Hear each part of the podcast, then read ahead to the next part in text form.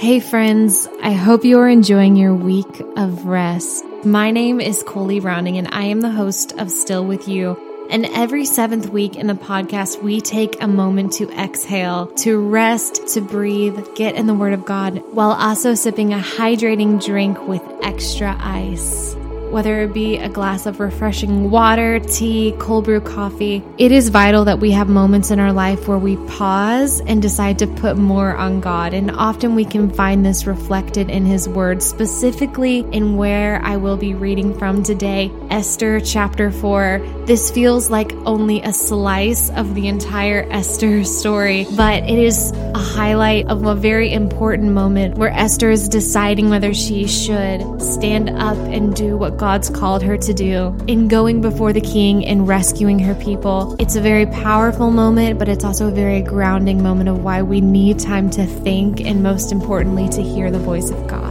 You were made for such a time as this. So, whether you want to put this on while you are stretching, taking your bike out for a little circle around the block, maybe you want to fall asleep to this story, or maybe you're just pouring yourself a cup of something cold, I'm so grateful for you joining me for this NLT reading of Esther chapter 4. Again, this is only part of such a wonderful story, and you don't have to wrestle in the moment. You are exactly where you need to be. God has a plan for you. I hope this highlight speaks to your heart and calms your mind.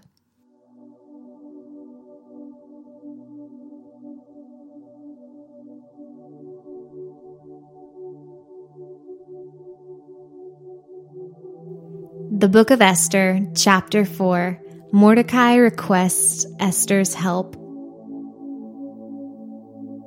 When Mordecai learned all about what had been done, he tore his clothes, put on burlap and ashes, and went out into the city crying with a loud and bitter wail.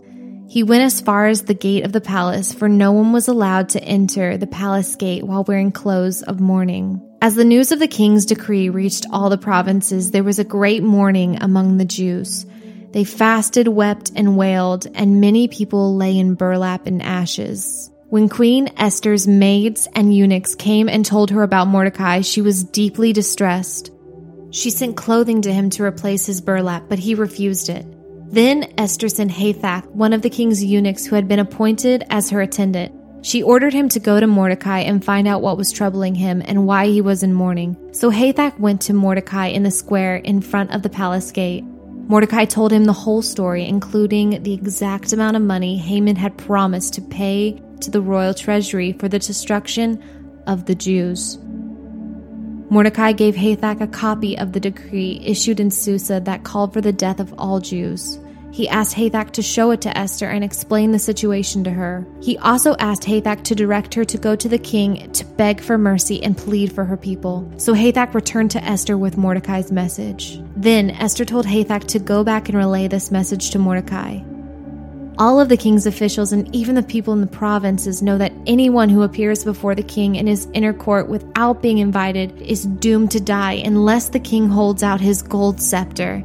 And the king has not called for me to come to him for 30 days. So Hathach gave Esther's message to Mordecai. Mordecai sent this reply to Esther Don't think for a moment that because you're in the palace, you will escape when all other Jews are killed. If you keep quiet at a time like this, deliverance and relief for the Jews will arise from some other place, but you and your relatives will die.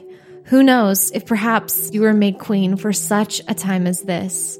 Then Esther sent this reply to Mordecai Go and gather together all the Jews of Susa and fast for me. Do not eat or drink for three days, day or night. My maids and I will do the same. And then, though it is against the law, I will go and see the king. If I must die, I must die. So Mordecai went away and did everything Esther had ordered him.